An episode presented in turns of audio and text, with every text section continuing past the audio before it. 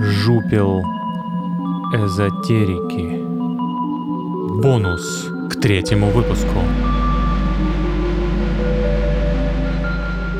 Катя, я у тебя хочу спросить, и как вообще тебе пришла в голову мысль стать эзотериологом? Ошибочно, наверное. Ну, в смысле, когда... Это хороший ответ. Я какой-то момент стала заниматься эзотерикой, изучать эзотерику. Ну, на очень таком супербазовом пути. Классический Таро, Кроули почитать. Если на меня через 20 лет будет спрашивать, я то же самое скажу. Вот было что в продаже, что было модно. И мне почему-то показалось, что это все тоже очень сильно разрозненная информация. Как можно вот выбрать, что тебе нравится? Путь левой руки, какой-нибудь Кришнамурти, Блаватская. Ну, то есть это все настолько разное, что как будто бы не очень понятно. И если закапываться в одно, а вдруг что-то где-то еще настоящее, вдруг я сама себя обманываю. И мне показалось в тот момент, что если я пойду учиться на эзотериолога, то тут-то мне как раз все по полочкам так разложит, что я такая, ага, вот это я не верю, вот это я понимаю, как это откуда взялось, и вот найдется там какое-то истинное знание, исходя из которого я могу дальше уже по точкам опорным идти. Практика показала, что чем больше ты занимаешься эзотериологией, тем меньше ты на самом деле занимаешься эзотерикой. И более того... Так и должно быть. И более того, что у меня, по крайней мере, наступил момент разочарования, что ли, во всем этом. Есть ощущение, что все как будто бы придумали свою собственную картину мира, и вот они ее классно прожили, и в рамках их, может быть, работало. А вот по факту никто не приблизился никакой даже толики настоящего. К реальности. К реальности. Угу. Я так рад это слышать сейчас от тебя. Нет, слушай, Катя сейчас прямо очень точно сказала. Вот я примерно так же и мыслю. Потому что нет никакого смысла в том, чтобы делать какие-то практики, если ты не понимаешь того, как работает эта реальность. Все эти практики, все эти буддизмы, индуизмы, кришнаизмы, они нафиг не нужны. Вот, допустим, если конкретно про тебя говорить, ты понимаешь, как работает эта реальность? Я могу говорить, без чего она точно не работает. Без чего? Без самовспоминания она вообще не может работать никак. Если человек не понимает, где он сидит, что он говорит, если ты пытался хотя бы практиковать некоторое время разделенное внимание, ты должен точно увидеть, что мир меняется, и что он становится гораздо более ясным, и что люди становятся более ясными, и ты сам для себя, твои мысли, твои желания, страсти, они становятся более ясными, как бы подсвеченные неким фонарем. Само по себе эта практика не дает тебе приближения к реальности, но она точно отсекает все лишнее, как метод. Вот это скорее выглядит как ответ в духе. Если ты понял, что все вокруг работает так, как я поверил, и это стало моей реальностью, то заранее понимая, как это работает, ты придумываешь ту реальность, которая в итоге тебя удовлетворит. Ты ничего не придумываешь. Ну здесь, как это не придумываешь? Так это не работает. Как раз так это и работает. Даже как ты говоришь про то, что самонаблюдение... Ты можешь в какой-то момент оказаться, ты не поймешь, когда, если у тебя не будет стороннего наблюдателя, ты можешь в какой-то момент оказаться в ситуации, когда ты сам все это придумал, что что-то с тобой происходит вот в духе твоих историй с этими людьми, которые ходили с ума. По поводу моих историй я всегда готов к любой интерпретации вот тех штук, которые происходили, да, и того, что происходило в Ржевском лесопарке, и того, что там еще что-то происходило. Я готов к любой интерпретации, потому что я готов ручаться за собственный опыт, я не готов вывести из них определенные законы реальности. Но опыт определенно точно, я за него ручаюсь, что я как бы я это не придумал. А что касается такой вещи, как самовспоминание, ну, нельзя глядеть на реальность через заплеванные очки, их нужно протереть. И метод самовспоминания, он позволяет эти очки протереть. Это просто необходимая базовая вещь. То есть ты можешь об этом говорить как о практике, что она дает, что не дает. Нет, если ты пытаешься это осуществлять, ты видишь, как мир начинает становиться более четким. Мне еще есть что добавить. Это не совсем про практику вот этого самовосприятия, это скорее про собственный опыт, про то, что я довольно часто нахожусь в каких-то своих этих мыслях, То есть сбегая, в общем-то, по факту с реальности.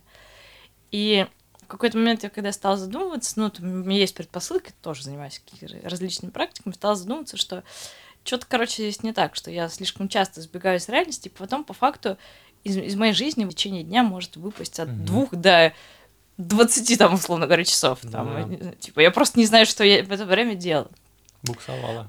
Во-первых, стало понятно, что моменты, когда я сбегаю от реальности, это моменты, когда мне эмоционально сложно начать что-то делать, мне некомфортно находиться здесь и сейчас, поэтому я такая, пойду, я не знаю, кофейку поставлю, подумаю, в телефон залипну. И, соответственно, постоянно возвращая себя вот здесь и сейчас, вот возвращаясь в свое сознание, ты, проживая через какие-то не очень приятные, скорее всего, ощущения. Они могут быть очень приятные, на самом деле. Меня настолько захватили какие-то чувства и эмоции, что я не справляюсь с ними, мне нужно куда-то сбежать. Или настолько интимность общения такая тесная, что мне нужно куда-нибудь срочно исчезнуть из нее. То есть я не в состоянии выдержать глубину чувств. Возвращаясь как раз в эту глубину чувств, которые тебе некомфортно по разным причинам, будь они хорошие или плохие, и проживая их, ты тем самым наращиваешь мышцу восприятия.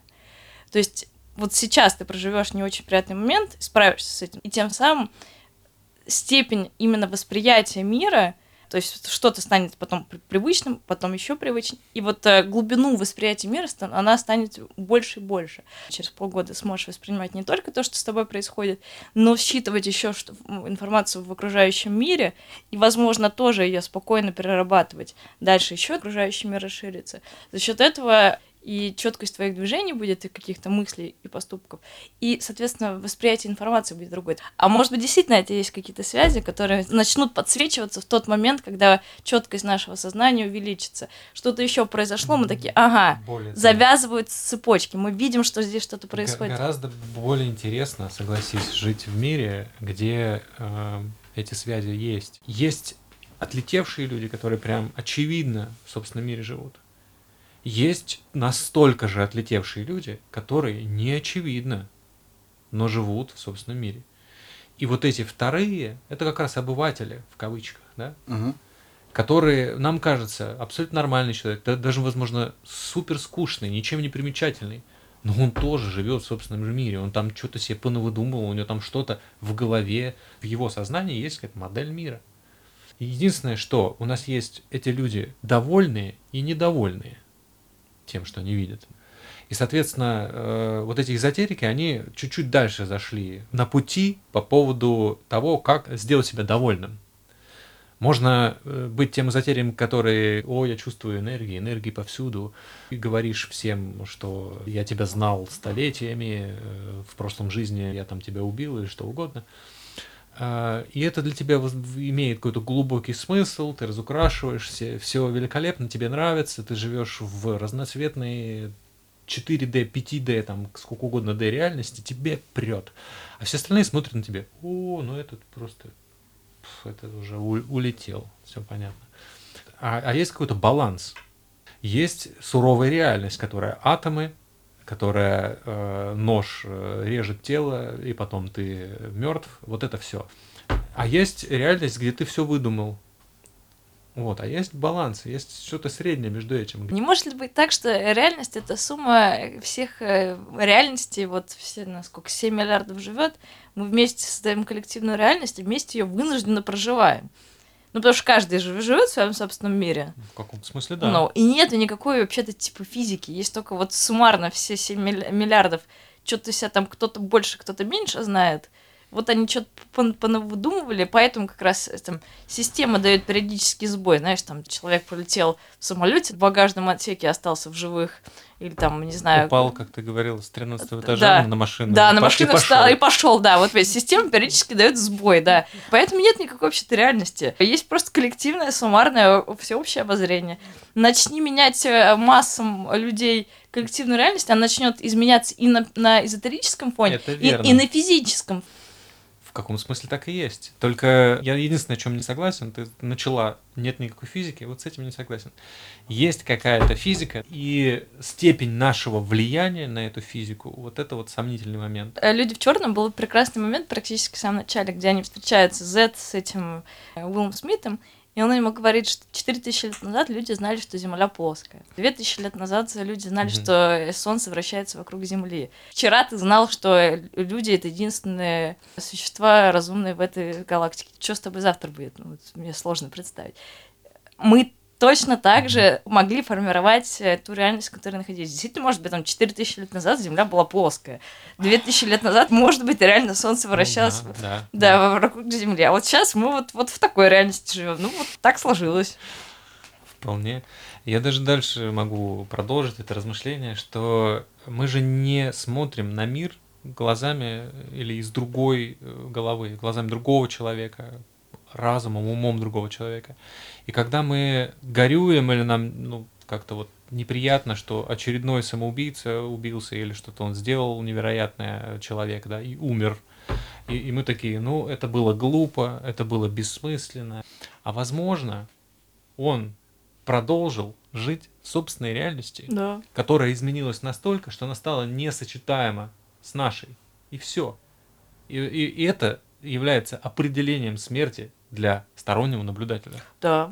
В фильме «Начало», как ты помнишь, сегодня просто киногид. В фильме «Начало» там есть момент как раз, когда Леонардо Ди Каприо говорит о том, что его жена вышла из окна, потому что посчитала, что ей нужно срочно проснуться. Да, да, да. То есть вот этот момент абсолютной веры в свой поступок, который является одновременно моментом твоей смерти, непонятно, что там произойдет.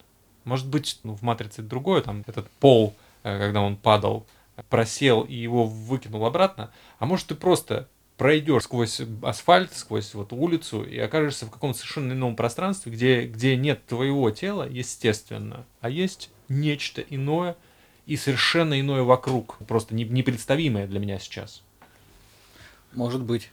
Вот эти разговоры замечательные, эзотерические, они все крутятся вокруг этой темы. Однажды там ворона, а может быть собака, а может быть корова, но тоже хороша. Что-то в воображении. Да, воображение, да. И возвращаясь как раз к Гурджиеву, который там отделил людей на 4 типа. Лунатики, бродяги, домохозяева и хаснамусы. Вот лунатики – это люди, у которых бесконтрольное воображение, они не могут остановиться в этом. И если лунатик заморочен на какой-то теме эзотерической, то он будет воображать и придумать новые теории. Что само по себе даже очень весело. Но вопрос, мне кажется, должен стоять так, что какова реальность на вкус? Угу. Какова реальность на вкус? Да. Как я могу это узнать? А ты не можешь это узнать, потому что у тебя нет правильных органов восприятия. Тогда другой вопрос. Как мне вырастить эти органы восприятия? А их нужно растить так-то, так-то. А где гарантия, что у меня они вырастут, а они что-то другое вырастет? Ты должен попробовать сделать то-то и то-то, и потом решить, работает это или не работает. Еще что. И так куча вопросов. Я просто хочу погладить кота и задеваю микрофон. Да. Вопрос в том, что у каждого своя реальность, он в некоторой степени, конечно, вполне законен, и даже на уровне самой простой психологии, что мы живем в собственной реальности. Но когда ты там говоришь о самоубийце, который уходит куда-то вниз и там продолжает жить без тела или в каком-то новом теле. У Кастанеды же тоже уже есть понятие, что можно проскочить через восприятие свое в следующей реальности. Через смерть проскочить. Да. Чтобы там еще тебя орел не скушал. Да. Потому что у Кастанеды есть орел, а у Гурджиева существует луна, которая поглощает души людей. Даже не душ, а потому что человек не имеет души. Жизненная энергия. Да, то есть там душа употребляется у него в двух смыслах. Душа как то, что выращено сознательными усилиями, и душа как просто выражение твоей животной жизненной энергии, которая просто выходит из тела в момент смерти, и она не может ни на чем сконцентрироваться, потому что нет осознания, и просто поглощает тупо луна. И луна растет, чтобы в будущем стать новой землей, а наша земля должна стать солнцем, более продвинутой звездой и так далее, и так далее. Здесь можно бесконечно говорить о космологии Четвёртого Пути. Я когда пытался думать над идеями Гурджиева, Вот, например, хотя бы теме, которые изложены в «Поиске чудесного». Совершенно ясно, что Гурджиев не придумал ни одной оригинальной идеи. Он просто их подал в оригинальной обработке. Потому что все эти идеи, они так или иначе находятся в других традициях. В том числе идея Луны. Вот идея Луны, которая пожирает души людей, ее можно найти в Упанишадах индийских. Mm-hmm. Согласно Катхе Упанишаде, человеческое сознание после смерти, оно встречается с лунным божеством, которое задает ему вопросы. Если человек не может на эти вопросы ответить, Луна забирает его себе. Если он может ответить, он летит в высшие ведические миры. Это очень популярный сюжет про вопросы. Да, про вопросы, но это именно что лунное божество упоминается в Упанишадах, и как бы вот эта идея, которая потом появляется у Гурджиева о пожирании Луны, и которой мы можем найти даже вот в таких индийских сказаниях, она говорит о том, что Гурджиев все-таки брал, встретился с некой концепцией, действительно, что-то, может быть, он ее где-то обработал и придал какой-то ей современный более смысл, потому что он шел говорить с людьми начала 20-го столетия. Но то, что все эти идеи традиционные, и они Гурджиевым не просто выдуманы где-то вот так вот с левой ноги, это определенно точно, это довольно легко прослеживается. Какую бы идею мы ни брали, там закон трёх, закон семи, луч творения. Хотел как раз задать про идею, про конкретную. Где мы можем корни увидеть его идеи про два толчка и про октаву, в которой эти два толчка необходимы для того, чтобы согласовать реальность собственной волей? Это пифагорейская теория музыки. В чем конкретно там два толчка заключаются? Нет, но если ты представляешь, что такое музыкальная октава... Более-менее, да. Да, вот. Ты же музицируешь, может быть? Да, но такое ощущение, вот сейчас мое восприятие, я тебе расскажу, что гурджиевские эти два толчка, они прям как будто напрямую связаны с квантифицированной клавиатурой на фортепиано. Потому что если мы будем смотреть на нее и прорабатывать стандартные движения на ней, то там сначала ты идешь по первым трем пальцам, потом подставляешь большой, потом идешь раз, два, три и подставляешь пять большой, и так у тебя октава появляется, да? То есть ты снова на до октавы выше. Получается, в переходе через октаву ты должен сделать два толчка, то есть подставить большой палец под начало следующего движения. И когда ты говоришь про пифагорейскую систему, там не было этой клавиатуры. Пифагорейцы больше были с монохордом связаны, в моем представлении, да, и там деление — это натуральный строй. Вот в чем дело, да? Это натуральный строй, где все делится на два. Там же тоже были определенные переходы же, да, у октаве? Ну, тут я уже некомпетентен. Не могу говорить. Сама же идея, она связана с тем, что, скажем, в законе семи обязательно нужна некая дополнительная октава. То есть некое подключение еще чего-то. Чтобы, как бы, когда вот идет до, ре, ми, и чтобы ми перешло абсолютно точно в фа, и октава не отклонилась, нужно еще какое-то дополнительное усилие. Мы должны включать еще что-то, какую-то линию. В чем она должна заключаться, но это уже смотря, в какую ситуацию мы этот закон семьи прикладываем. Версия, которую ты сказал про пальцы, она мне очень понравилась. Мне кажется, что это очень любопытно. Играю на гитаре немножко, на блокфлейте, но я не владею клавишными. Мне кажется, что вот это достаточно аутентичная тема в Гурджиеве. Что связать все это с переводом еще в ноту там такую-то, 512, 216, вот это вот я нигде не видел. Таблица водородов ты имеешь в виду, да? Водородов, да. Когда я читал, я прочитал чисто машинально, я не готов к восприятию такого рода. Но это как раз тема эманации, о которых мы говорили, понимаешь?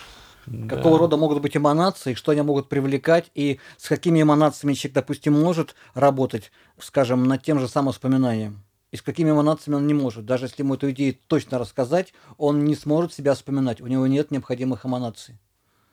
Вот. В этом смысле таблица водородов, она очень интересна и важна. очень важно, скажем, какими впечатлениями мы себя напитываем в течение дня и вообще в течение жизни. Это тоже порождает определенные эманации таблицы водородов, это также способствует или не способствует самовспоминанию. Хотя вот, идея толчков, ее, мне кажется, если поискать, ее можно найти во многих областях, и в химии, и в физике, и в биологии, и в росте человека, как человек растет. Закон семи, он же, как все у Гурджиева, очень практическое. Вопрос в том, что когда ты делаешь какое-то дело, можешь ли ты отследить тот момент, когда твоя октава отклонилась, и она вообще идет не туда? Смогла ли ты в тот момент придумать какую-то линию, которая могла бы ее выровнять, чтобы она пошла ровно, куда ты хотела? Вот ты там строишь дом, у тебя был такой-то проект, а потом оказалось, что денег не хватает, и дом уже будет не с такой крышей, не с такими окнами. Как бы октава отклонилась. Но бывают и другие ситуации. Да, бывают ситуации, когда... Ты задумал себе, если бы ты выполнял все, как ты задумал, то это было бы и насилие над всем вокруг, и над тобой. Фигню придумал, да, и пытаешься фигню воплотить. Возможно, стоит почувствовать, что оно не воплощается, и изменить курс, чтобы все получилось и еще лучше, чем ты мог бы придумать. Есть совершенно четкие вещи, которые ты вот задумал, и ты можешь к ним применять какую-то мерку. Допустим, ты сказал, что через год я буду знать итальянский на таком-то уровне. И ты не можешь сказать, лучше или хуже. Если ты его через год не знаешь на таком-то уровне, все, октава отклонилась. Ты можешь как угодно это оправдывать, что я хотел то-то, или я передумал и решил, что мне больше нравится французский, а вот итальянский нет. Ты поставил как бы вот себе цель, и все, октава отклонилась, ты не знаешь итальянский. Ты постфактум можешь понять, что лучше... так, как случилось, а не так, как ты задумывал. Я об этих ситуациях говорю. То есть, допустим, вот очень грубо сейчас первое, что пришло в голову. Ты учил итальянский, а потом все знающие итальянский язык умерли, и ты такой, да, слава богу, что не выучил итальянский. А то либо я бы умер со всеми, кто знает итальянский, либо... Либо не с кем было бы поговорить, понимаешь? У меня есть ощущение, что я вот не бутылку пива выпила. Хороший разговор. Да-да-да, разговор прекрасный, чем-то затянулся. Мы можем закончить в целом, почему нет? Мы уже так выжимаем из... Не, я уже знаю, что мы говорим третий час, поэтому я не буду настаивать, чтобы я там рассказывал о практике гурджиевских движений, своем хождении в занобщины, вхождение в буддийский монастырь и, в школу «Восходящий поток» суфийскую. Это самое последнее, где я был. С мастером, который удивительным образом получил откровение от Гурджиева во сне. Офигеть, и ты об этом молчал. Все же в Питере живут. Мы можем сделать вторую. Да, если будет интересно, мы можем еще раз поговорить. Можем, да, в целом, почему нет. Ну все, заканчиваем тогда, да? Конечно, я вижу, что мы все устали. Да, есть такое. Но было очень хорошо.